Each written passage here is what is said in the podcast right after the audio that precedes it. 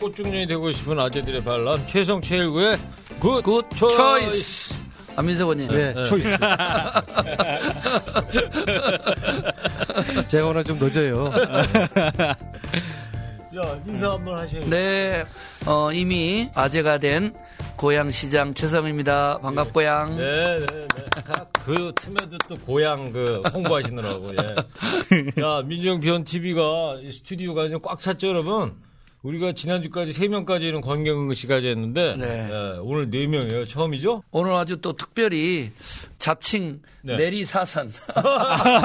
수도권, 네. 수도권. 수도권 내리사선. 아, 수도권, 수도권 중요합니다. 저에게는 아주 절친이기도 하고 예. 17대 때 같이 국회의원 하다가 예. 저는 잘난 척 하다가 떨어지고 예. 뭐 이렇게 저렇게 재선하려면 음. 이렇게 해야 된다고 저는 그때 그것도 또 평양에서 네. 남북 간 교류할 때 열심히 했는데 뭐 그때 이렇게 여유 있게 웃고만 있더라고요. 떠들어라. 네. 그러더니 나중에 보니까 저는 인정사정 없이 떨어져 버리고 우리 안 의원님은 내리 사선이 돼가지고 야. 항상 존경의 마음을 가지고 있던 차에 네. 어떻게 하면 좀 good choice를 좀 빛내볼까? 20위권 안으로 좀 진입시켜볼까 고민하다가 네, 네. 안 의원님한테 전해서 우리 전화 인터뷰라도 좀 해주면 좋겠다. 그랬더니 역시 또 음. 인간성 최고여가지고 흔쾌하게 흔쾌히 출연하셨고. 출연해주겠다. 감사합니다. 그래서 오늘 아주 중요한 또 여러 가지 이야기를 한다니까 우리 박수로. 야 반갑습니다. 근데 유감이 하나 있는 거 예. 이거 좀 따져봐야 돼. 그것이 알고 아, 싶다. 아니, 일단 인- 여기 저 아, 예, 예. 소개를 해야 될것 같아요. 아니, 아니, 우리 안민석 의원 예. 계시고 인사를 한번 해주셔야 될것 지난주 같은데. 성대모사 달인으로 권경근 씨도 예. 나와 있습니다. 문재인 대통령님의 성대모사가 압권이었습니다. 아, 압권이었죠. 예, 반갑습니다. 구철세 시청률 담당 권경근입니다. 네. 자, 안 의원님. 아, 네. 근데 이 프로가 워낙 이게 두서가 없이 그냥 되는 겁니까? 예. 주소 없어 그런 거. 최성 시장님의 부름을 받고 나왔습니다. 예, 수도권 내리사선 안민석 의원입니다. 야, 반갑습니다. 그러니까 사선이라는 게 17, 8, 9, 10 네. 네, 네, 작년 네, 네, 20대까지. 네, 아, 네. 야. 뭐 수도권에서 우- 예, 사선한다는 게 참. 그러니까. 예, 운이 예, 예, 운이 좋으면은 뭐 내리사선 할 수 있다는 거를 제가 지금 입증을 하고 자, 있습니다. 어, 어쩐 일로 구초이스까지 찾아주셨습니까? 그 최성 시장님이 제 정치 인생을 음. 겸손하게 가도록 이렇게 해주셨어요. 네, 17대 때 일인데요. 어, 저는 이제 대학 교수하다가 탄돌이거든요. 얼떨결에 국회의원 출마해가지고 아. 열린우리당. 예, 국회의원이 됐고요. 이제 최성 시장님은 이제 같은 파리학번 동기지만은 음. 정치를 쭉 오래 하셨고 음. 국회의원 되기 전에도 청와대 계셨고 그래서 저로서는 정치적으로 하늘과 땅 차이 되는 이제 그런 관계를 저도 생각했고 네. 최성 시장님도 어, 같은 동료지만은 저한테는 참 멀리 보이는 네. 그런 정치인 선배였는데 평양을 같이 갔어요. 오. 언제요? 그때 아마 2006년인가 7년인가 평양에. 그래서 2박 3일 동안 방을 같이 썼는데 그럼 노무현 대통령 때입니까? 아? 그렇죠. 네. 그때 우리는 평양을 제 집 전화들 듯이 왔다 갔다 했어요. 오. 저도 한 15번 갔고 최성 시장님도 뭐 저보다 훨씬 더 많이 다녔을 거예요. 어. 2박 3일 동안을요. 네. 정치 훈련을 제가 받은 거예요. 오. 룸메이트 하면서. 예. 재선되기 위해서는 네. 안민석 의원은 이렇게 이렇게 된다. 조직 관리 어떻게 하고 사람들하고 그렇게 많이 했어요, 어, 내가 밥 먹을 이야기를. 때 식사 매너가 어떻게 해야 되고 가정 생활을 어떻게 해야 되고 어떻게 해야 돼? 여자 관계를 어떻게 정리를 해야 되고 오. 아주 저 정치 훈련을 2박 3일 동안 잠도 안 재워요. 아주 독하게 받았어요. 근데 저는 재선되고 떨어졌어요, 여기는.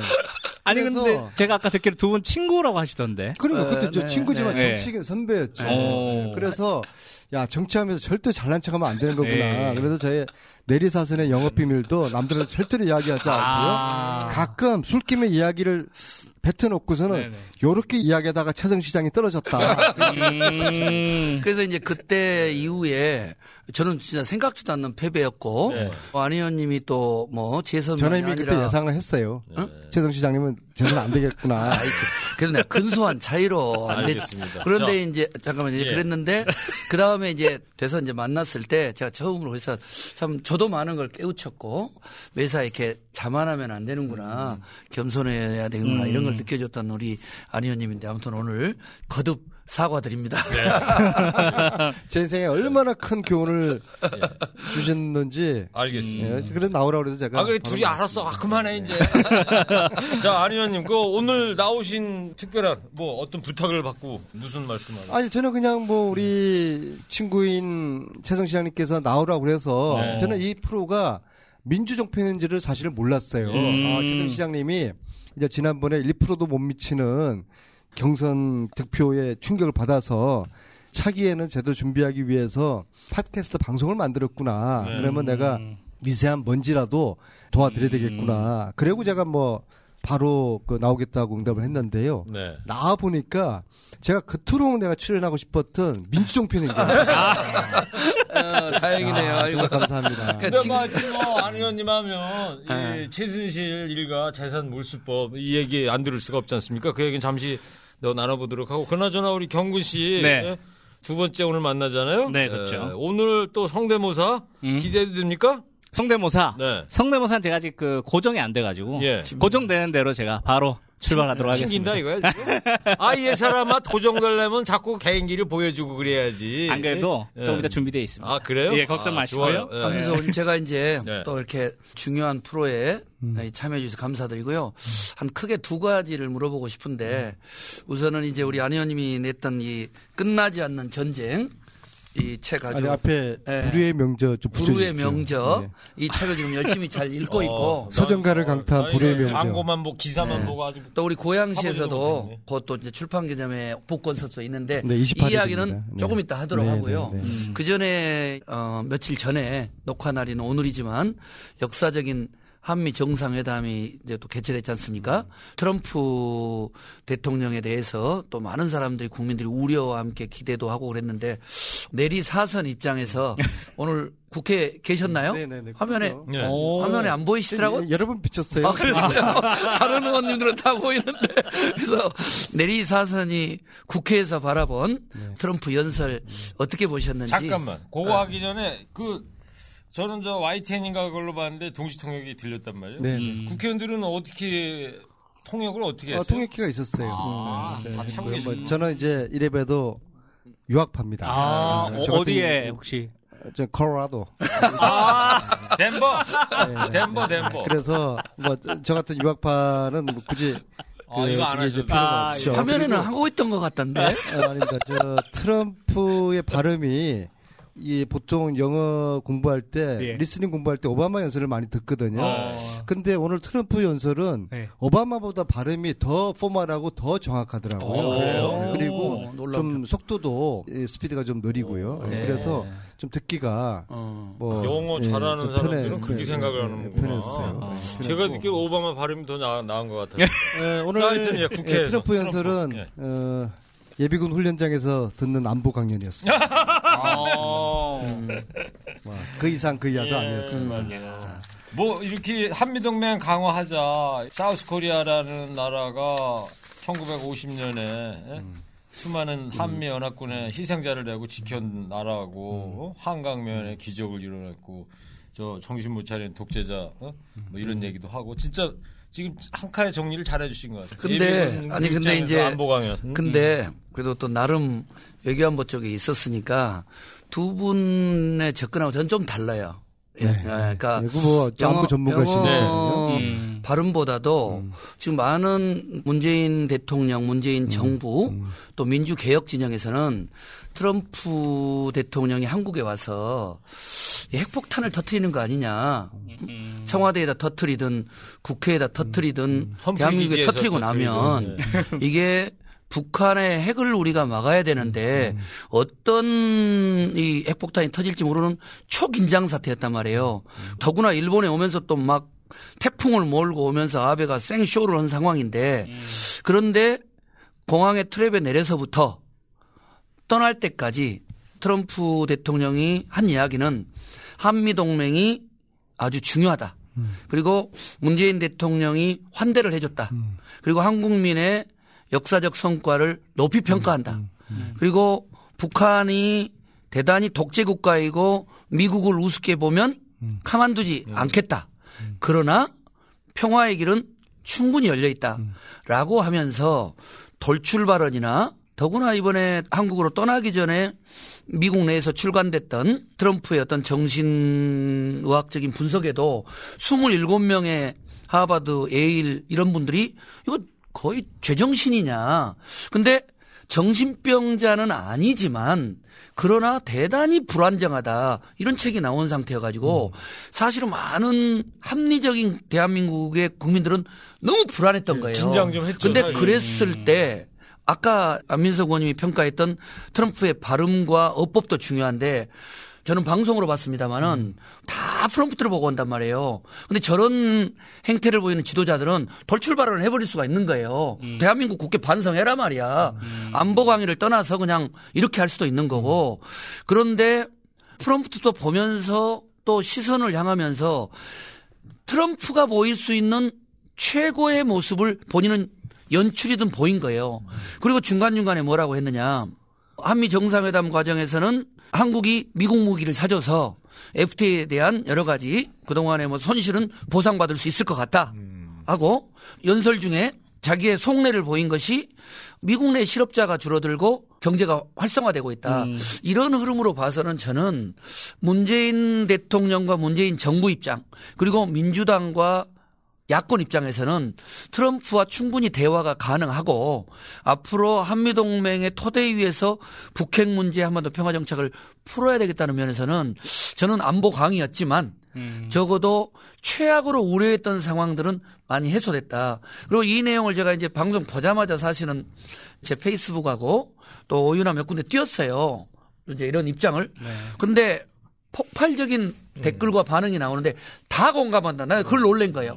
만 명 이상이 보면서 이 XX가 무슨 사고를 칠지 몰랐는데 너무 다행이다. 그리고 우회다. 네.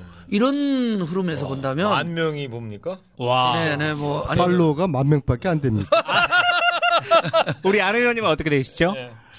제가 그 7만 명. 야. 네, 그래서 제가 최성 시장 한번 디스 페북에다 하면은 최성 시장은 지구상에서 사라집니다. 그래요. 지금 뭐진 아니, 근데 지금 시장께서는 트럼프 연설 이렇게 해석을 하셨는데 어떻게 안보 현장에서 보셨을 때 안보? 전문가고 음. 지금 현재 우리 정치하는 사람들 중에서 최성 시장만큼 음. 이 분야의 전문가가 아마 거의 없을 거예요. 그래서 어. 이제 저분 이야기에 토를 다는 것은 펀딩 앞에 주름 잡는 거고요. 아, 예, 뭐 현역 이야- 의원이시고. 이야기에 예, 공감하고요. 이제 미국이 지금 하고 싶은 것 중에 하나가 이제 무기를 팔고 싶어 하는 거 아니에요? 지금까지 미국이 전 세계에서 한국에 가장 많은 무기를 팔잖아요. 음. 우리가 미국으로부터 사들이는 네네네. 무기가 음. 어, 1년에 50억 달러입니다. 네. 예. 이 5조죠, 5조. 예, 50억 달러. 트럼프가 원하는 것 중에 하나는 이 무기를 더 많이 팔고 싶어 하는 거죠. 네. 그래서 저는 음. 우리 최선 시장님 말씀하신 거를 이제 공감하면서 트럼프가 지금까지 막 공격적이고 거칠고 저들쪽 이야기하는 게 음. 결국에는 트럼프는 비즈니스맨이잖아요. 본인의 원하는 이 카드를 관철시키기 위해 가지고 음. 우리를 좀 코너에 몰아넣는 음. 음? 그러한 좀 나름대로 전략적인 그러니까. 예, 전략적인 그런 음. 아니 이제 우리 워딩이었을 것이다. 아니 아니 미안한데 네. 이제 아무튼 또 음. 최순실 환수법 논의하려다가 네. 한미 정상회담 이야기 나니까 또 내리 사선이다 보니까 이제 뭔가 정리를 해주려는 강박관념을 갖지 못했어요. 그러니까 네. 미국 내에서 음. 이제 군사물자를 판매하려는 그런 또 군사적 동기 외에도 네. 이제 미국 내의 FTA 협상 또 어, 중국에 대한 압박 음. 또 일본과의 관계 네. 또 미국 내의 여러 가지 경제적인 이윤 창출 음. 자신의 지지 기반 확보 뭐 이런 저는 복합적인 목적이 작동되고 있기 때문에 근데 이제 이번에 많은 대한민국 국민들이 걱정했던 건 음. 트럼프의 이런 돌출 발언이나 또는 한미 공조 동맹의 균열이 나오는 발언을 해버리게 되면 음. 이게 지금 여러 가지로 어려운 여건에서 특히 국회에서 음. 이를테면 자유한국당의 입장에 맞는 발언을 해버릴 수도 있어요. 음. 어? 그럼 민주당 정신 차려라 말이야. 문재인 정부를 직접 공격하지 않더라도 음. 그리고 떠나버리면 그건 돈으로 환산할 수 없는 문재인 정부와 민주당의 북핵 해법 또 여러 가지 평화 외교에 치명적인 어려움을 겪을 텐데 음. 국회 연설은 물론이고 귀국해서부터 떠날 때까지 철저히 한미동맹 강화 속에서 문재인 정부의 보조를 맞춰줬다는 것은 문재인 정부의 외교력을 그 이전에 물밑 외교를 얼마나 많이 했겠어요? 저는 그런 점에서는 제가 예상했던 최대치를 거뒀다고 보는 거예요. 네. 1박 2일 동안에 우리가 아니면 트럼프 우리가 우리가, 우리가. 예, 일단 음. 그렇게 얻었다. 음. 그다음에 어차피 군사 물자는 미국 거든 유럽 거든 구입을 해야 되는데 음. 북핵 위기가 와 있기 때문에 자주국방 차원에서 우리가 많이 주는 측면도 있지만 또 다른 측면에 있어서 앞으로 하면 FTA 협상이라든가 그 외에 대북 주도권을 우리가 가져가야 되는데 이제 그런 점에서 아주 어 가장 최근에 논란이 됐던 게 문재인 정부의 외교안보 팀이 음. 과연 대중 사드 협상이라든가 한미동맹 외교에서 잘 하고 있느냐라는 음. 면에서는 적어도 이번에는 충분히 합격점을 줘도 된다. 저는 이렇게 음, 봅니다. 뭐 보수 언론에서도 보면 코리아 패싱은 없다. 뭐 이런 음. 수학을 얻은 거 아닐까요? 예를 들어서 트럼프가 그렇게 해놓고 중국으로 떠나버렸으면 그럼요, 그럼요. 보수 언론이라든가 아유. 야당 쪽에서 진짜 문재인 패싱 당했다고 핵실험보다도 위험한 거죠. 네. 그게, 네, 네. 그런데 그걸 트럼프 스스로가 네. 기자들의 질문이 나올 때 코리아 패싱은 없다. 그러니까. 네, 그리고 한미 동맹에 대한 강조를 해주고 거기 이제 물론 떠난 다음에 또 여러 가지 이야기들은 들려오겠지만 근데 음. 문제는 자유한국당이나 보수 언론의 입장이 아니라 네. 지금의 한반도 문제를 합리적으로 풀려고 하는 7, 80%의 평화 지향 세력이 제가 이제 아까 페북이나 SNS 네, 뭐 댓글로 폭발 글을 띄우면서 느꼈던 게 뭐냐면 얼마나 많은 국민들이 말은 하지 않아도 트럼프의 방안에 대해서 공포감을 갖고 걱정했는가를 음. 거기서 느낀 거예요. 그러니까 음. 안도감이 되면서 트럼프한테 박수를 쳐주는 건 그분이 대단해서가 아니라 진짜 미친 외교를 해가지고 전쟁 나는 거 아닌가 했는데 아 이제는 대화가 충분히 가능하구나. 정, 정사 두 정상은 지난 6개월 사이에 신뢰 관계를 음. 예, 돈독히 지금 쌓아가고 있다고 네, 보는 네, 게요. 네. 제가 듣기로 제가 뭐 이쪽 전에 미국 갈 때도 수행하지 않으셨어요? 예. 한미 정상회담 네. 때도? 저 특별 수행을 어, 아, 특별 수행을 네. 그때 경험이랑 같이 좀 이야기해 주시죠. 그때 갔을 때 뭐 불과 이제 4, 5개월 전이죠. 음. 트럼프가 문재인을 보는 인식은 communist 아닌가. 공산주의자 아닌가 음. 그런 의심을 음. 했었어요. 음. 지난 5월, 6월달 하더라도 음. 그때 비하면 지금의 두 사람의 관계는 굉장히 이제 돈독해진 네. 것이죠. 특히 음. 오산 비행장에 문재인 대통령이 가서 음. 트럼프를 영접한 것은 굉장히 좋은 그림이었다고 봅니다. 네, 두 네. 사람의 관계를 친분을 좀 아주 그 네, 네. 그림으로 보여준 것이죠. 오산 비행장에는 오산 비행장이 오산에 있다고 생각하면 오산입니다. 오, 그게 평택입니다. 평택. 평택 예. 커플이 기지 얘기하는 거예요? 아, 오산 비행장이죠. 오산 예. 비행장. 원유철 의원이 그쪽 지역구예요. 네. 그래서 저한테 전화가 왔어요. 일주일 전에. 야, 네, 의원. 네. 오산 비행장 오산이니까 여야 당신하고 음, 나하고 당연히. 오산 비행장으로 영접을 가자. 음. 청와대 좀 당신이 여당이니까 어, 이야기 어. 달라. 그렇게 했으니까. 음. 네. 그리고 오늘 그 연설이 11시에 예정됐던 게 네. 20분 늦었습니다. 네. 그 이유가 늦어졌어. 음. 트럼프가 원고를 수정하기 때문에 어. 시간이 delay 됐다고 그랬거든요. 어. 그러니까 그만큼 트럼프가 음. 신중하게 음. 한국 국회와 국민들에 대해서 나름대로 음. 좀 예의를 차리려고 음. 했던 음. 그런 노력을 좀볼 수가 있는 지금, 것이죠. 네 네. 네. 그러니까 안보 전문가인 최성 시 장님 같은 분이 음. 대단히 만족스러운 어. 대단히 만족스러워하는 네. 네. 그런 지금 평가를 하시는 그 것이죠. 이제 아까 안 의원님 이야기한 것 중에 트럼프 대통령이 트위터인가에 문재인 대통령을 만나러 가면서도 그렇고 또 만났을 때도 대단히 훌륭한 젠틀맨이라는 표현. 네. 예, 이건 사실은 트럼프 같은 지도자가 상대를 젠틀맨이라고 표현했을 때는 나름대로 상당히 거기에 대한 존중과 음. 존경의 마음이 난 있다고 보고요. 네네. 네. 자, 아베를 한번 비교해 보세요. 그때 정상회담 했을 때 손을 정말 아주 음. 뭐 아파서 그냥 비명 지를 정도로 아베를 눌렀던 거나 음. 또 이번에 일본에 갔을 때도 음. 보면은 이 일본 국민은 물론이고 미국에 있는 언론까지 아베의 저자 사역을 비난을 했단 말이에요. 네네. 그러다가 쫓아가다가 벙커에서 나오다가 뒹굴어 가지고 넘어지는 이런 음. 영상이 지금 계속 나오고 있는 걸 보면 음. 그래서 결국은 문재인 대통령의 이런 젠틀맨 외교가 음. 성공했다라는 평가가 나오는 건 저도 어지간하면 외교안보 라인에 있는 분들을 뭐 이렇게 극찬할 리는 없지만 중국 문제가 풀렸을 때도 걱정을 했어요. 사드 문제가 풀렸을 때 왜 미국에서 갑자기 야 이건 균형 외교면 결국은 미국하고 중국하고 등거리 외교하겠다는 거 아니냐. 그게 기자회견장에서 문재 대통령한테 질문이 나왔단 말이에요. 그러니까 이건 미국과 중국 사이에 균형 외교를 하는 등거리를 하겠다는 게 아니라 우리는 한미동맹의 토대 위에서 평화를 정착하려면 다른 나라도 관계들을 좀 잘 풀어가는 균형적인 외교를 하겠다는 거다. 네네. 그러니까 사실은 말 장난이긴 하지만 그렇게 풀어가면서 사드 문제는 물론이고 FTA 협상 문제, 주한미군 철수 문제, 방위비 분담 문제 그리고 북핵 문제에 대해서 단 한마디도 문재인 대통령과 민주당과 대한민국 국민들에게 불편한 이야기를 하지 않았다는 거죠. 워낙 이렇게 나오시면 말, 말씀이 많으세요. 네, 좀 많은 예. 근데 그 지금 최성 시장님 이제 많이 지금 배우고 있는데요. 지금 현재 우리 국회에서 여야 통틀어서 네. 외교 안보 전문가 음. 최성 시장님의 버금갈 수 있는 그런 분 한 두세 분 정도 꼽으라 그러면 어떤 분이 있어요? 현재요 음. 외교안보 쪽에 음. 동급은 없을 거고 그랬고 바로 밑에 단연 독보적이시니까. 아니 아니 예.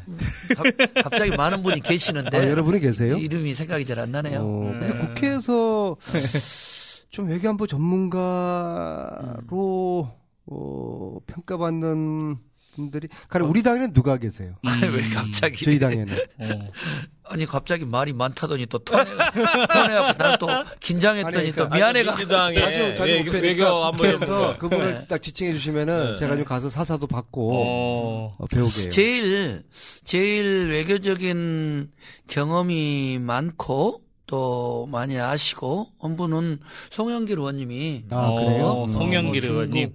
중국, 러시아, 음. 미국 이런 이제 부분에서 박각 다시 가고 음, 네. 어, 여러 가지 제안들을 하고 계시고 근데 이제 하세요, 근데. 이런 것 음. 같아요. 제가 이제 볼 때는 현재 문재인 정부의 외교안보 라인에 있는 분들은 음. 국정원장님이나 또 안보실장님, 통일부 장관 다 같이 일했던 분이에요. 옛날 김대중 정부 때. 음, 거기는 탄탄해요. 어, 근데 이제 다만 제가 이렇게 외교안보 쪽을 보면 이게 어, 아, 참 많이 질문을 해야 되는데 외교는 국내 정치의 연장이다. 그러니까 기본적인 국제 정치를 하면 첫 번째 태제가 외교는 국내 정치의 연장이다. 그리고 외교는 총성 없는 전쟁이다. 근데 내가 이제 안타까운 부분은 뭐냐면 국회에서 하는 제가 17대 때도 보고 지금 보면 이걸 그냥 국내 정치의 연장으로만 보는 경우들이 많은데 여기는 국제 정치의 특수성이 있다는 거죠. 이제 또 복합적이고 그러니까 그런 데 대한 체계적이고 시스템적이고 복합적인 사고를 해야 된다. 이제 그런 점에서는 뭐 근데 지금 막상 제가 생각이 안 나서 그렇지 민주당이나 뭐 이런 데 훌륭한 분들 많이 계시죠. 알겠습니다. 지금 뭐 트럼프 방한 이야기 하고 있는데 음. 그 이야기는 나중에 최 시장님하고 다시 얘기해 네. 보려고 오늘 안민석 의원 모셨단 말이에요. 네. 씨. 그 안민석 의원께서 이제 나와주셨으니까 아무래도 요즘 가장 집중하고 계신 게 그 최순실 예, 국정농단 사태에서 이제 재산 찾기 이 특별위원회 예, 이제 의원님한테 처음으로 이제 위원장 자리를 주셨다고 하던데 음. 어떻게 좀 너무 늦은 거 아닙니까? 늦었죠. 네. 어, 사실 제가 추 대표님한테 이걸 제안을 드린 게 음. 예, 최순실을 포함한 과거 권력자들 또 권력자 주위의 사람들이 빼돌린 이 재산을 국민들 제보로 국민들 힘으로 찾아내는 음. 이 운동을 우리가 하자는 제안을 제가 6월 달에 드렸는데요. 예. 몇 달 지난 다음에 의결을 해 주셨고요. 제가 관심 있는 것은 최순실 재산뿐만 아니라 MB 재산, 음. 또 최태민 재산, 박정희 재산, 음. 또더 멀리 가서는 친일 재산, 음. 그 다음에 또 재벌들이 빼돌린 스위스 비밀 계좌, 음. 이 전체 다거든요. 음, 음. 어, 그리고 이거는 다 이제 우리 국민들 건데 이걸 한번 이제 문재인 이 촛불 정부에서 음. 뭐 과거 이- 이 불이한 부정한 돈들을 이걸 한번 전체를 한번 좀 조사를 해보자는 겁니다. 음. 근데 국민 제보 없이는 어렵죠. 네. 그래서 이제 국민재산 찾기 특별위원회 네. 예, 요걸 이제 6월달에 전해드렸고 음. 10월 말, 네. 10월 말했어야 한번 해봐라. 야. 음. 근데 이제 아쉬운 거는 그 몇 달 사이에 최순실 쪽의 재산이 많이 처분되고 있다는 음. 그런 이제 네. 이야기들이 내부자들 또 저한테 이야기를 해주고 그걸 누가 처분을 하고 다닙니까? 아, 저는 그게 정유라라고 봅니다. 어. 네. 자기 엄마한테 이제 지시 받아가지고 그렇죠. 그래서 정유라하고 최순실은 결국 결별하지 않은 것이고 음. 네, 좀 속임수를 한 것이죠. 그리고 정유라를 지켜야지 정유라마저도 감옥 가 있으면 이 재산을 누가 관리하고 누가 처분합니까? 그러면은 음. 그때 정유라 씨가 음.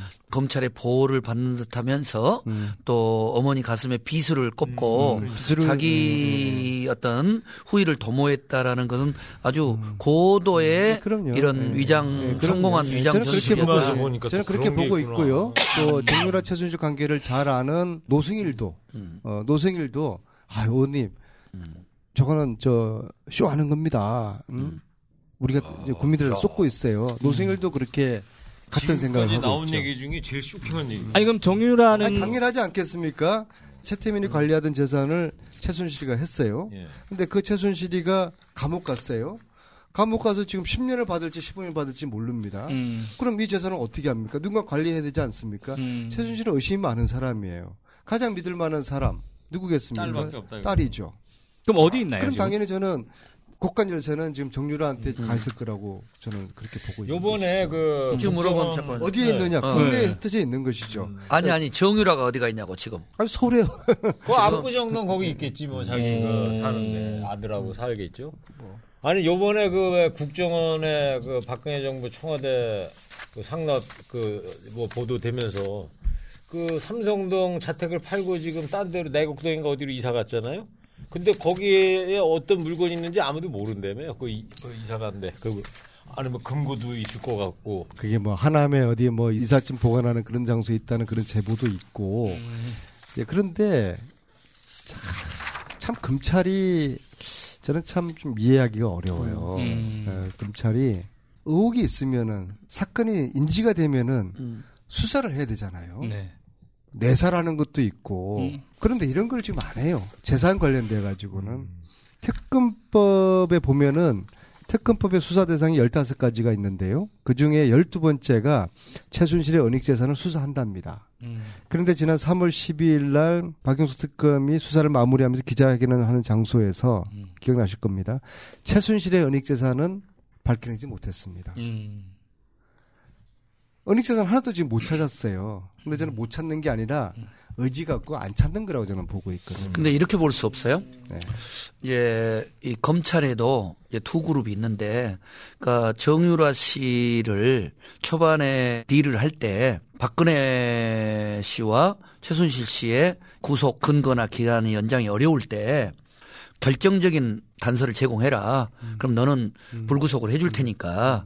그럼 너도 네 숨겨진 재산들을 이렇게 챙길 수 있지 않느냐라고 하면서 논의를 하니까 정유라가 그 길을 받아서 일정하게는 불리한 진술을 했지만 기본적으로는 은닉 재산을 챙기는 쪽으로 하니까 처음에 몸 모르는 정보가 단전돼 있었을 테니까 그때 노발대발하다가 나중에는 그래 똑똑한 우리 딸 말이야. 뭐 이랬을 개연성이 있는데 저는 이제 또 하나는 검찰이 기존의 검찰들은 박근혜 정권 하의 검찰들은 그 여러 가지 불법적인 권력 네트워크에 이제 포함되는 경우는 조사는 못 하지만 문재인 정부가 들어서고 조국 민정수석 체제가 들어서고 현- 어떤 현재 권력 내에서는 누가 보더라도 최순실의 불법 자금, 박근혜, 이명박 등등 누가 있든지 간에 이런 부분에 대해서 이를테면은 나름대로의 모든 정보력을 동원해서 내사하고 조사하지 않겠느냐. 그렇죠. 그 대목은 어떻게 생각하는 거예요?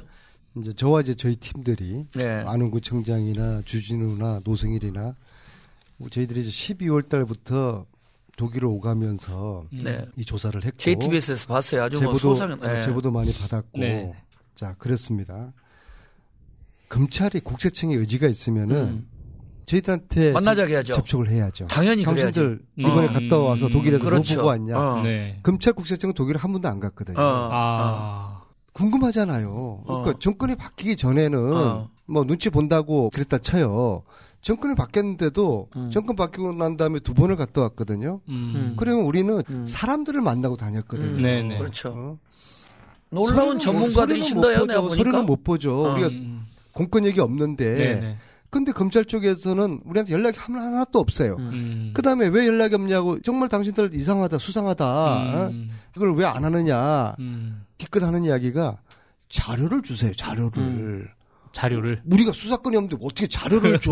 아니 어? 그러면 우리가 만나고 왔던 사람들의 음. 정언이라든지 여러 가지 의심하는 그런 재산들에 대해 가지고 우리가 네. 이야기를 들어야 될 거 아니에요. 음. 어? 그 이야기가 아무 쓸모없는 이야기다 할지라도 우리가 놀러 갔다 온 게 아닌데 음. 그렇죠. 본인의 재산을 찾으러 갔다 오고 최순실의 조력자들을 숱하게 만나고 왔으면은 음. 궁금할 거 아니에요. 안 의원님 이제 거기서.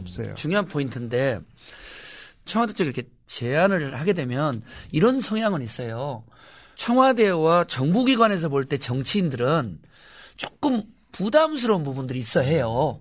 자유로우니까 음. 이제 그런데 나는 이제 안 의원님한테 이제 묻고 싶은 건 사선 중진 의원이고 이 문제에 대해서 진정성 있게 이걸 추적해 왔고 그럼 민주당의 지도부도 있고 또 이 위원회도 있고 나는 오히려 제안을 드리고 싶은 건 먼저 가서 만나서 자료 보따리를 풀어서 요러 요러니까 검찰에서 조사를 해주라 고발을 고소를 하고 또 민주당에서도 지금 국감 중이니까 기자회견도 하고 물론 법률적 검토를 해서 그렇게 하는 게 더 빠른데 그런 노력은 아, 그럴 수도 있죠. 어. 그럴 수도 있는데 그렇게 안 하는 이유가 특별히 있나요? 의지가 없어요. 검찰이. 의지가 없으면은 아. 보따리 아니라 트럭을 갖다 주더라도 음. 보지를 않죠. 왜 의지가 없다고. 그렇죠. 나는 좀 저는 인정인 그래요? 것 같은데. 저는 어. 에, 왜 그럴까? 네. 음. MB 박근혜 그 10년이라는 기간이 네. 음. 국세청이나 검찰의 그 상층부들이 음. MB와 박근혜, 최순실로부터 자유로운 사람들이 얼마나 있겠어요. 네. 아. 포진이 돼 있죠. 특검이 왜 이 부분을 조사하지 못했을까? 어, 그때 그랬었죠. 어, 제가 독일의 헤센 검찰청에 음. 두 검사가 최순실 정유라의 독일 돈 세탁을 조사를 해왔어요. 지난 6월 달부터. 네네. 그 헤센 검찰청은 정유라 최순실을 불러서 조사를 했단 말이에요. 음. 자료도 이렇게 쌓아져 있어요. 음. 어, 안흥구, 주진우, 제 세 명이 들어가서 그 사람들을 만났어요. 네. 어렵게 어렵게 정말 음, 어렵게 어렵게 음, 음. 보통 수사적인 사건에 대해 가지고 이야기 안 해주잖아요. 어떻게 그렇죠. 외국에서 날라온 이 국회의원하고 언론인한테 어떻게 해주겠어요. 음. 물론 주진우는 기자라는 신분을 속이고 들어갔지만요. 음. 그때 이제 그럽니다. 어, 대한민국 검찰이 왜 우리한테 연락이 하지 않는지 모르겠다. 아. 음. 단한 차례도. 네. 햇센 검사들이 그런 얘기를. 어, 그럼요, 하더라고요. 그럼요. 네. 자, 여기서요. 그래서 이제 특검이 이걸 조사를 뭐 은닉 재산을 밝히지 못했다고 하는데 저는 아직도 의아한 게 왜 특검이 독일 검찰청에 한 번도 안 갔을까? 음. 누구라도 보내서 복사라도 해오고 음. 뭔가 필요하면 수사 공조까지는 뭐안 하더라도 조사를 쭉 해온 게 있는데 음. 자, 우리 안 의원님. 그러니까 이게 의지가 없다, 없었다고 저는 보는 너무 거죠. 이제 중요한 대목으로 갔다고 보는데요. 끝나지 않는 전쟁이라는 이 책과 안 의원님의 이번에 어떤 이 촛불정부의 시장님? 역할은 그 책을 이름을 할 때는 항상 불의의 불의의 명제, 명제. 흘리게 진짜 드린 말씀을 알았어요. 근데 이제 이 끝나지 않는 전쟁 서정가를 강타 불의의 명제 끝나지 않는 전제. 전쟁이라는 아니 왜냐면 이게 9세, 아. 9세까지 찍혔어요. 오, 저는 많이 처음에. 야 이게 뭐 1세에서 마치지 않을까 했는데 어, 대단했네요. 9세까지 찍혀서 지금 10세 지금 준비를 하고 네. 있는데 오. 해방 이후에 현역 국회의원의 책이 이렇게 많이 찍힌 게 해방 이후 처음이라는 좀 거예요. 좀 이따 좀 이따 좀. 오, 좀 이따. 그래요? 그래서 이재명 시장하고 같은 출판사인데 이재명 시장 팔린 거에 지금 10배를 더 팔았다는 거 아니에요. 그래서 아니, 출판사가 근데 그 위즈덤 하우스인데 네네. 이책 때문에 지금 올해 먹고 살고 올해 있습니까? 지금 먹고 살고 있는 거예요. 야. 요새 출, 요새 출판이 엄청 불황인데 위즈도 아니 그래서 근데 그만큼 그만큼 국민들의 이 관심은 아 이게 예. 이 진실이 조금밖에 밝히지 음. 않았다. 뭐 얼만큼 밝히느냐 물으면요. 제가 이제 그래서 이제 책이 워낙 불티나시 팔리니까 음. 강연에 쇄도하고 나중에 나중에 그래서 지금 어, 전국으로 다니면서 북토크를 하는데 네. 제가 이제 청준한테 이렇게 물어봐요. 이 국정농단 진실이 얼만큼 밝히는 것 같습니까? 음. 그럼 뭐라 그러는지 알아요? 요만큼. 1%? 음. 뭐 많이 말씀하는 분은 한 10% 정도. 전 제가 볼 때는 반의 반 정도는 왔다고 보는데 음. 국민들은 아직도 여기 25% 정도는 예, 저는 그렇게 좀 밝혀졌다. 생각합니다. 아니 저도 동의를 해요. 네, 국민들은 여기, 국민은 여기 아직도 대해서. 불만이 많고 이게 왜 이게 제대로 안 되는 거야? 우병우는 왜 구속이 안 되는 뭐 거야? 깔끔한 게 없어. 예, 정유라는 왜 구속 안 시키는 거야? 자, 무기 최순실이가 무기 손 안 댔을까? 이거 왜 전혀 왜 안 밝혀지지? 세월의 7시간 왜 안 밝혀지지? 국민들은 아직도 여기 돼가지고 막 답답한 거예요. 찝찝하죠. 아니 그러니까 아, 좀 띄워주려고 해도 지금 책, 아. 책 구시에 들어간 것이 중요한 게 아니라 10세 10세 준비하고 아무튼, 있습니다. 네, 그러니까 최순실 서점- 재산은 한 푼도 몰수할 수 없습니다. 서점가를 음. 강타한 불후의 명저 끝나지 않는 전쟁보다 아, 더 이제 좀 중요한 학습이 건 되시네요. 예. 그거보다 더 중요한 건 네. 사선 내리 수도권 사선보다 더 중요한 건 우리 안민성 의원이라는 분이 이 촛불광장에 나온 시민들이 분노할 때 정말 치열하게 이걸 추적하고 또 본인의 여러 가지 사실 정치적 생명 어? 우리가 정권 교체가 됐기 때문이지 그런 부분에서 했던 나는 그 용기와 치열함을 존경의 마음을 표하면서 질문을 좀 드릴게요. 여기 이제 책 내용과 보도자료를 이렇게 보면 최순실의 은닉 재산이 공소시효를 없애는 특별법을 발의해야 된다 이제 이렇게 주장하시면서 그 다음에 이제 어떤 주장을 YTN이나 이런 데서 쭉 하셨냐면 너무 중요한 이야기예요. 최순실 재산에는 박정희 정권의 비자금과 연결이 돼 있다. 응? 그리고 그 재산 승계가 아까 말씀했던 정유라에게 넘겨갔을 거고 거의 마무리 단계일 거다. 근데 검찰은 너무 수사를 서울이 하고 있다. 검찰이 의지가 있다면 빨리 이 문제를 풀어야 된다는 이야기까지 이제 온 거잖아요. 그러면 여기에는 지금 최순실 씨의 은닉 재산에 대한 특별법도 중요한데 여기는 왜 박근혜 씨에 대한 은닉 재산 환수 특별법은 빠졌는지 하는 게 우선 이제 궁금하고 그건 안철수처럼 그 초딩 수준의 왜 질문을? 하시네요. 어. 예? 아또 그걸 또 안철수 대표한테 또 안철수 대표가 가장 싫어하는 아니, 이야기 뭔지 안철수 아세요? 대표하고 또막 저 초딩이라고 하는 이야기를 가장 싫어해요. 의원님, 아니 또 안철수 의원 갖고 또 막 고소고발하고 하는데 왜 또 여기 와서 안철수가 저한테 너무 이 원한이 있나 봐요. 고소당하셨다면서요? 세 번째 고소, 저도 세 번째 고소. 아니 뭐 같은 성씨끼리 근데 애들 고소만 그래요. 당하는 것마다 항상 무죄야. 아. 어, 그런데 아니 좋은 질문이신데요. 예, 예, 예. 흐름이 그런 거예요. 역산을 해보면은 일단 최순실이 가지고 있던 거. 이 최순실이가 본 돈입니까? 음. 자기 말로는 강남에서 유천해가지고 벌었다고 하는데 음. 수천억을 그렇게 벌 수가 있어요? 그거는 아닌 것이죠. 채태민한테 승계받은 거 아닙니까? 음. 채태민이 자기가 무슨 돈을 벌었어요? 박근혜 돈을 관리를 해준 것이죠. 자, 박근혜가 무슨 돈을 벌었겠어요? 자기 부친 것이죠. 그래서 이 뿌리는 박정희예요. 음. 그래서 이 재산을 조사를 하기 위해서는 공소시효를 없애는 특별 필요하다는 게 음. 저의 음. 주장이거든요. 음. 그다음에 두 번째로 자, 최순실 불렀어. 자, 이 재산 지금 현행법으로는 검사가 입증을 해야 돼요. 이거 음. 이렇게 해서 이게 재산이 불법이지, 음. 네거 아니지. 최순실 불겠어요? 음. 이 특별법에는 두 번째 특징입니다. 첫 번째는 특징이 뭐죠? 공소시효를 네, 없애고. 공소시 없앤다. 두 번째 특징은 불법 취득 재산으로 의심되는 것을 최순실이가 입증하도록 하는 거예요.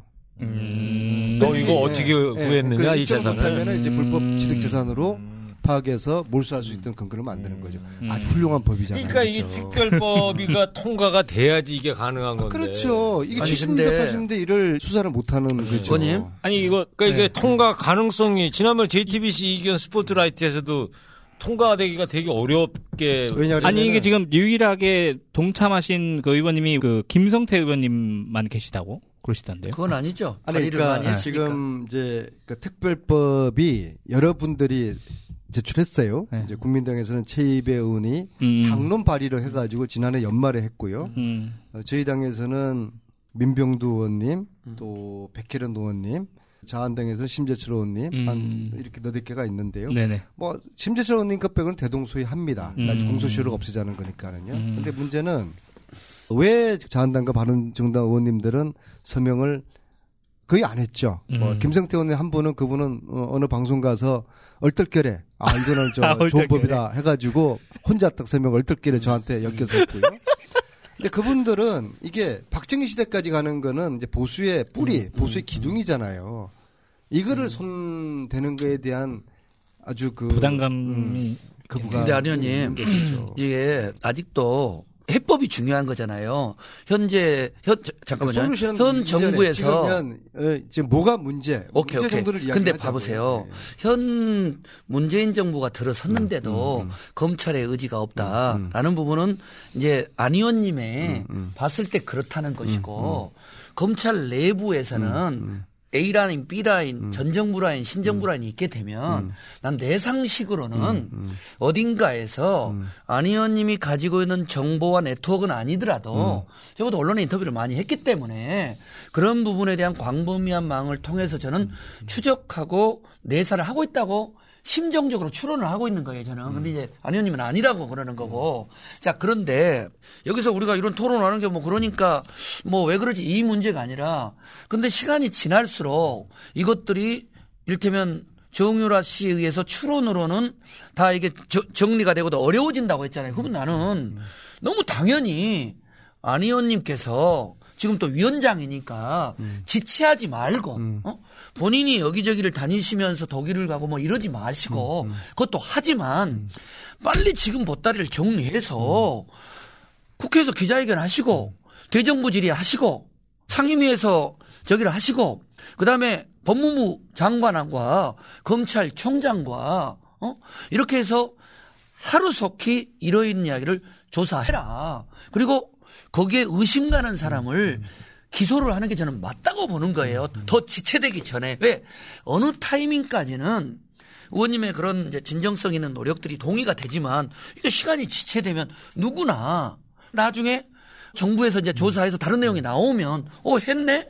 근데 여기는 다른 애 이런 문제는 아니라고 보는데 그 대목에 대해서는 어떻게 생각해요? 나는 아니, 오늘 내용은 국세청과 검찰이 다 알고 있다고 봐요. 음. 저뿐만 아니라 전체 상황에 대해서 그럼 안원구 청장 어. 같은 경우에는 김호준 뉴스공장 매주 나가가지고 네, 정치적 이야기 그렇죠. 책에서 쭉 해왔거든요. 네, 네. 내용은 다 알고 있고 자기들 스크린은 한대요. 네. 그래서 왜 안 하냐 하- 하면은 음. 대답은 하고 있습니다예요. 하고 있습니다. 검찰에서 하고, 대답은요? 국세청도 마찬가지고요. 음. 자, 그런데 지금 뭔가 접근이 바뀐 보여져야지. 6개월이 됐잖아요. 음, 음. 이 정도 저희들이 풀고 음. 뭐 여러 방송 가가지고 이야기하고 구체적인 네. 증거 이야기하고 그랬으면은 음. 이제는 국세청과 검찰이 성과물을 내놔야 되는 것이죠. 음. 오케이. 그래서 우리가 뭐 수사관도 아니고 공권력도 없고 음. 저희들한테 저희들한테 수사를 요구할 수는 없는 어, 거 아니에요. 이렇게 했으면 좋겠어요. 우리가 이제 구초이사 아, 그리고 또 두 번째 네. 의지가 있으면은 그래야 된다고 봅니다. 음. 국세청이나 검찰이 아 우리가 지금 하고 있는데요. 음. 의원님, 이건 특별법을 좀 국회에서 만들어줘야 됩니다. 음. 이게 7, 80년대까지 거슬러 가서 조사를 해야 되기 때문에. 근데 검찰하고 국세청이 특별법 필요하다는 이야기 나온 거 봤습니까? 그러면 안 아니요. 하죠. 그러면 의심이 되는 거예요. 내리 사선 이게 특별법 없으면 이게 내리 사선 네, 네. 중진 의원님. 네. 그러면 이 중요한 내용을 법무부 장관이나 총리를 상대로 대정부 질의를 하거나 또 상임위 질의를 하거나 답변을 최근 들어서 받은 적이 있거나 한 적은 있으세요? 온 국민이 보는데 당연히 그 너무 궁금하고 그렇게 해서 압력을 넣어야 될 것 같은데 그리고 안 할 이유가 없는데 궁금하세요, 최승 시장님? 어 나는 진짜 이걸로 안 할 이유가 뭐가 있어? 국회 국회의원들은 음. 궁금해하지 않아요. 아이 그렇게 생각하지. 궁금해하지 않아요. 그리고 음. 저 저한테 묻는 게 어. 진짜 있는 거야? 그렇게 물으면은 아, 당연히 최순실 재산이 있지. 그걸 내가 어떻게 그걸 보여줘요? 음. 어? 뭐 등기부 등본을 떼, 떼줍니까? 다 최순실가 다 차명으로 다 돌려놓은 것인데. 아무튼 아니 이렇게 했으면 좋겠어요. 구초이스가 지금 이제 한 9회째 하는데요.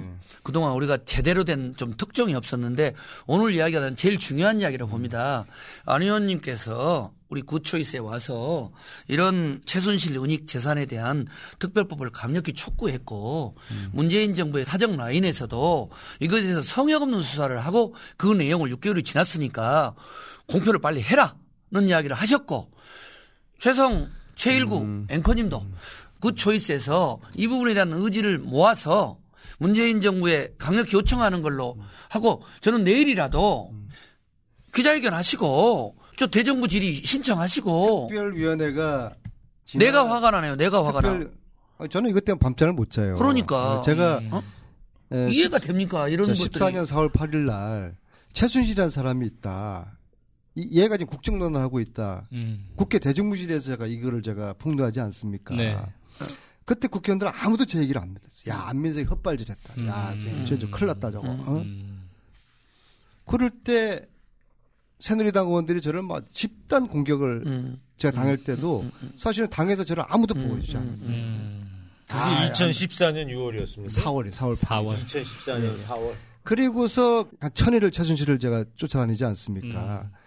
그런 지금 심정이에요. 우리는 나 혼자만 아니라 안흥구 그분은 돈 세탁 돈 추적 이것을 국세청에서 전문적으로 해본 분이에요. 음. 그분은 120% 그러니까. 확신하는 거예요. 음. 주진우 음. MB 재산을 10년 동안 쫓아다니던 사람이잖아요. 네. 탁월한 감각이 있는 사람이에요. 노승일 최순실하고 독일에서 6개월 동안까지 살았잖아요. 음. 우리가 그래서 관련된 조력자들을 만나고 정말 확실한 키맨들은 집 앞까지 찾아갔는데도 우리를 만나주지도 않고 그런 것들을 우리가 조금씩 몇 개월 동안 해 왔잖아요. 네. 그런데도 죄송하지만 음. 저의 지금 심정은 음. 13년, 14년 전에 저 혼자 외로이 최순실을 추적했던 그 심정으로 최순실 재산 몰수해야 된다 그 주장을 지금 하고 있는데. 그러면 의원님 이렇게 됩니까? 자, 이 특별법이요. 음. 통과될지 안 될지는 모르지만은 제가 볼땐 가능성이 희- 희박하다고 봅니다. 네. 왜? 기본적으로 자유한국당과 바른정당이 결사 반대를 음, 음. 할거 아닙니까? 음, 네. 그죠? 그러면은 우리 더불어민주당이라도 음. 당론을 정해야죠. 음. 그리고 국민과 함께 음. 저 어, 보수 정당의 벽을 넘어서야죠. 음. 이걸 국회 내에서는 해결을 못 하거든요. 음, 이렇게. 그래서 저는 부족하지만 개인적으로 전국을 다니면서 서명 운동도 하고 하면서 계시죠?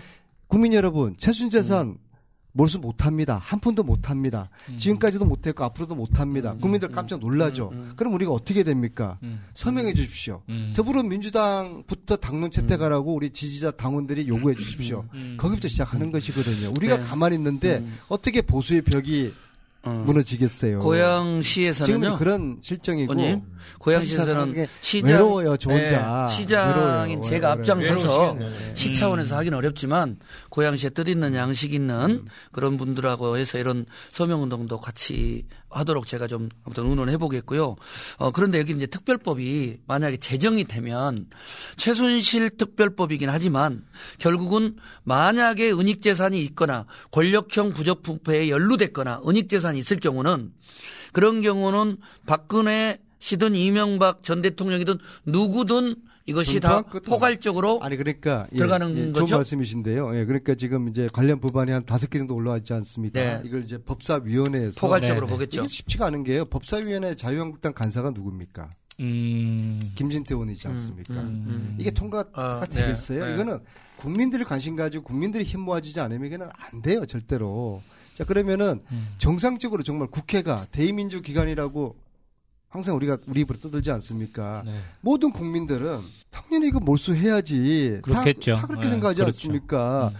최순실 저 불쌍한데 저 재산 조금 그냥 봐주자, 뺏지 말자. 누가 그렇게 생각합니까? 모든. 국민들은 그런 염원을 가지고 있어요. 그럼 국회가 현행법으로 하고 현행법으로 안 되면 특별법을 만들어서 해주는 게 국회의 의무 아니겠습니까? 네. 음. 근데 이게 안 되게 지금 생겼는데 만약 국회가 국민들의 뜻을 받아들이는 국회라고 하면은 지금 올라와 있는 다섯 개 법을 병합해가지고 지금 최성 시장님 말씀하시는 아 그럼 최순실뿐만 아니라 MB 것도 몰수하고 네. 나온다면 전덕 것도 그렇죠. 몰수하고 음. 어, 과거에 부정한 축제한 재산들 네. 다 조사해서 음. 몰수할 수 있는 그런 법을 만들자. 네. 이게 지금 정신을 차리는 국회의 모습 아니겠어요? 그럼 하나만 네. 더 제가 볼 때는 지금 뭐 보면은 특별법이 통과될 거라는 거는 좀 거의 기대 난망인 것 같고 음. 특별위원회 이거는 뭐 당에서 당에 당내. 예. 그래서 뭐 여론 환기용인 거예요. 그래서 제가 처음으로 며칠 전에 네. 더불어민주당 국민재산 찾기 특별위원회가 구성되고 의결 최고위원 되고서 네. 처음으로 최고위원회 갑니다. 음. 가서 내가 공개적으로 발언을 하려고 했는데 음. 아 공개 발언을 못하게 하더라고요. 아, 민주당 내에서 하는 아주 거예요? 유감스럽게요. 네, 최고위원회에서 공개 발언 못하고 그러니까 비공개 발언을 하라고 그러더라고요. 그래서 음. 비공개 회의에서 발언을 하면서 두 가지를 제가 지도부에게 요청을 드렸어요. 하나는 이 특별법을 당론으로 채택을 해달라. 음. 두 번째는 특별법 제정 서명 운동을 전국의 지역위원회에서 서명 운동을 하도록 음. 최고위원회가 의결해 달라. 네. 반응이 그렇게 어땠을까요? 최고위에서 이제 비공개로 그런 제안을 하셨는데 아니 당연히 그걸 반대할 이유가 뭐가 있어요? 반응이 당연히 반대할 이유가. 싸해요. 음, 좀 무슨 생뚱맞은 소리? 음. 아무런 반응이 없어요. 그 이유가 뭔가요? 몇 가지가 있다 보는데요. 네. 첫 번째는 정기국회 때 11월 달에 음. 이 야당하고 협치를 해야 되는데 음, 음, 음. 아, 와. 그 부분. 법안도 음, 협력을 받아야 되고 네. 예산 협력을 받아야 되는데 음. 이거는 폭탄이거든요. 네. 네. 이 폭탄을 던지는 순간 저 야당의 반발로 다른 것들이 안 아, 된다는 힘들어지니까. 네, 네, 그러한 네. 그런 근데. 저는 뭐 일면 정치 공학적으로 보면은 그럴 수 있죠. 네. 근데 국민들이 원하는 게 있는 거예요. 국민들은 음, 정말 진짜로 이 국정농단 세력들의 음, 최순실 일가의 재산을 음. 몰수를 해야 된다. 그 국민들의 염원을 우리가 무시하면은 네. 나중에 보십시오. 그 촛불혁명으로 권력을 준 문재인 정부가 이 문제를 해결하지 못했다. 음. 나중에 쟤들이 이 돈을 좀참 은행을 해 있으면은 언젠가는 저는 부활을 한다고 봅니다. 그럴 때 문재인 정부가 뭐 했냐. 음. 그때 그 권력을 줬는데 이렇게. 이걸 해결하지 못했어. 후세들에게도 음. 이게 보세요. 음. 과거에 최태민 재산을 처리하지 못해서 국정농단 사건까지 온 거 아닙니까? 네, 네, 예? 네. 그럼 과거의 역사를 반추해 보면은 이 은닉 재산을 몰수하지 못하면은 네, 네. 훗날에 어떠한 재앙, 어떠한 저들의 보복이 있을지 음. 그런 것들을 저는 걱정하는 아니요, 거예요. 하나, 당연하죠. 하나 네. 더좀 물어보고 싶은 게 지금 남재준 전 국정원장 시절에 이제 이 국정원에서 어, 특수활동비를 어, 청와대에 있는 이재만 안봉군 통해서 전달했고 놀라운 충격적인 증언은 이 이재만 안봉군이 대통령이 지시해서 지시해서, 음. 이 특수활동비를 줬다. 그러면은 가져줬다. 국정원에 있는 이런 비자금과 특수활동비가 음, 청와대 비서관을 통해서 대통령 지시에 의해서 어디로 쓰였다는 거잖아요. 그러면은 그런 류의 특수활동비가 최순실 일가나 그 일당들에게 갔을 가능성이 어떤가 하는 게 혹시 조사하는 과정에서 나왔거나 또 추론하고 두 번째로는 지금 이 은닉재산을 숨기고 처리를 할 때 국정원에는 해외 지부들이 이제 국정원에도 뭐 해외 뭐 아이오 등등 있을 때 거기에서 보이지 않는 지원 이런 것들을 했을 수도 있는데 음. 지금의 어떤 이런 최순실의 은닉 재산, 모금, 착복, 유용, 처리 이런 과정에 국정원의 개입 가능성은 좀 정황들이 있습니까? 그 프레이저 보고서라고 네, 있잖아요. 네, 네. 예, 그게 이제 70년대 후반에 코리아 게이트가 터지면서 미국 의회에서 박정희 비자금을 음. 조사를 한 거 아니에요. 거기 그렇게 나와 있어요. 어, 그 관리를 박정희 비자금 관리를 중앙정보부에서 했다. 음, 음. 음. 그러면은 전두환의 중앙정보부에서도 아 그때는 안기부죠. 그 라인들은 계속 그 정보들을 같이 공유를 했을 음. 거 아닙니까? 네. 네. 그렇죠. 노하우라든가 이런 그거 아니면 국, 저, 어, 저 어. 국정원이 아닌 정보기관이 아닌 것이죠. 음. 어, 당연히 국정원 내에서는 여기에 대한 이 정보를 쭉 가지고 네. 있는 파트가 있을 거라고 저는 보고. 의원님 근데 이제 내가 마지막 한 마디만 또 옛날 평양서 음. 저 재선 조언 드린 것처럼 또 실수할지 모르겠지만 조언 드리는 건 더 시간을 놓치기 전에 문재인 정부를 믿으시고 음. 어 지금까지 눈물겹게 조사한 내용을 저는 가급적 빠른 시간 내에 기소를 하세요. 음. 그리고 기자회견을 하시고 그리고 나머지는 문재인 정부에 맡기는 것이 제가 볼 때는 안민석 의원님이 하신 충분한 일을 하셨다고 보고 그러면 당연히 고소인 조사가 오게 될 거고 그 과정을 지켜보는 게 나을 것 같아 보여요. 요 거기에 대한 생각 어떠세요? 저는 이제 이걸 통해 가지고 제 스스로가 부각되거나 제가 전면에서 이걸 하거나 그런 거를 저는 원치 않아요. 네네. 그래서 이제 팀으로 움직인 것이고 음, 음. 그래서 사실은 지난 6월 달에 당에다가 특별위원회를 제안했을 때 당연히 쉽게 받아들일 줄 알았는데 몇 달 동안 안 됐잖아요. 그래서 저희들이 답답해 가지고 어, 안홍구 청장을 중심으로 해 가지고 운동본부를 만들었어요. 네. 국민운동본부를 만들었어요. 국민재산 되찾기 국민운동본부를 만들었어요. 그래서 거기서 지금 재성 시장님 말씀하신 일들을 거기에서 이제 본격적으로 이제 할 겁니다. 제가 저 혼자 기자회견 하는 게 음. 이게 이게 나는 그러고 싶지 않아요. 나는 네, 그래서 고양 시장인 저도 원하면 그 국민운동 본부에 참여할 수 있습니까? 음. 정의로운 국민들은 누구에게 어 그러면 최순 시장님 정의로우시니까 제가 예. 저 자발적인 신청할 테니까요. 저를 참여시켜 주시면 빨리 그 마무리를 정리해 드릴게요. 그렇게 지금 시간을 끌 문제가 아니라 빨리 마무리를 네. 지어야 될 것 같아요. 제가 아니 볼 그. 그, 근데 이 문제는 결국에는 음. 검찰도 특별법이 없으면은 재산을 일부밖에 찾지를 못해요. 근데 특별법이 어려워져서 미뤄져 버리면 아, 그러니까. 더 실기할 수 있다는 그러니까 거죠. 내 아니, 말은. 본질- 본질 적으로 우리 국회 문제로 이걸 집중을 해야 돼요. 예? 국회 이걸 돌파하지 않고서 특별법이 없이 아니 나는 방법은 좀 없이 다른 것 같은데 음. 저는 특- 그렇게 되면 더 어려워지는. 피해 가는 그러면 피해- 시간이 피해 가는 특별법이 것은 안 돼가지고 6개월이고 1년이 안 되는 순간에 이 여러 가지 불법적인 처리는 다 되고 나면 나중에 가서 너희들은 못 했느냐? 왜 제안을 하지 않았느냐? 이런 이야기가 나오고 또 저 하나는 뭐냐면 저도 이명박 전 대통령과 원세훈 원장을 기소했지 않습니까? 안민석 의원님의 정보력에 100분의 1도 안 되는데 저는 기소를 한 거예요. 왜? 고양시에서 벌어진 일 가지고 그 맥을 짚어 이걸 조사를 해봐라. 빨리 결론을 내줘야 되는데 안 의원님은 근거 자료가 많잖아요. 그러니까 투트랙으로 가셔야 된다고 보는 거예요. 빨리 기소하고 국민들 속에서 문재인 정부가 제대로 수사하도록 가이드라인과 전체 방향을 제시해 주시고 국회는 국회대로 특별법으로 가셔야 돼. 제 이야기 검토해 보셔봐. 그, 그런 이제 고발 그 그거는 이제 운동본부가 만들어졌으니까 운동본부에서 이제 본격적으로 할 것이고요. 네네. 저는 이제 국회에서 특별법 제정 이 운동을 제가 국회의원이니까 저는 이제 해야 됩니다. 제가 듣다 보니까 막 제가 흥분이 돼가지고 쉽지 않은 문제입니다. 국민 재산 찾기 특별위원회 민주당 내에 설치된 이 특별위원회가 좀 중심이 돼서 여론도 환기하고 이제 이제 만들어졌으니까 네. 이제 의원들하고 모여서 이걸 어떻게 대응할 것인지 저 혼자가 할 수 네, 없는 네. 거 아니니까 의원들의 간단한 의견을 문제가 지금 아니네요. 국민들께서도 또 도와주셔야 되고요. 제정한다는 건참 아니 아니 오늘 어렵죠. 시간이 늦어가지고 네. 그 다음 프로 못 갈 것 같아. 그냥 여기서 계속 합시다. 프로가 아니, 프로가 아니라 약속이 있으시대요. 네, 네. 봉도사 제가 이제 그 마지막으로 국민들은 당연히 최순실의 재산을 몰수해야 되고 할 거라고 보지만 음, 지금까지 한 푼도 몰수하지 못했고 앞으로도 몰수하지 못할 것이다. 네. 아, 그거 첫째. 네. 그러니까 두 번째는 그럼 어떻게 적으세요. 되느냐? 그러면 이제 운동본부가 결성됐으니까 가지고 있는 자료들을 가지고 그쪽에. 검찰에 고발을 하거나 조사를 요청하는 그러한 이제 운동이 이제 본격화 이제 되겠죠.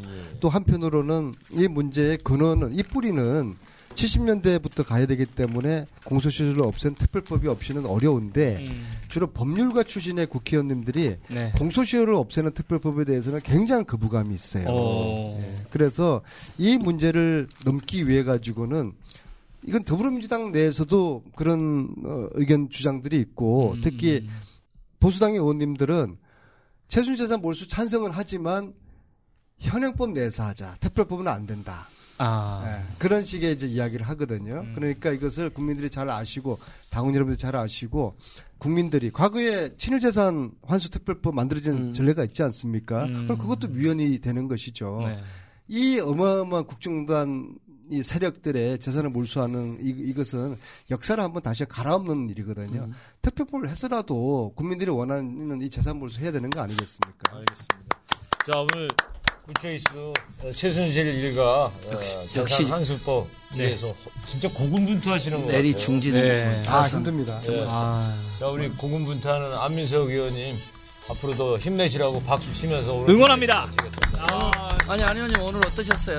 또 참여한 소감이 음, 언제든지 불러주시면 너무 좀 건성으로 되다 오시는 것 같은데 우리가 지난주에 최일구 선배님 좋아하시는 고양시 배다리 막기를 먹었는데 오늘 제가 특별히 우리끼리만 먹으려고 했는데 가실 때 제가 좋아하는 홍시 아니 근데 이게 왜 30위밖에 안 돼? 아이 참.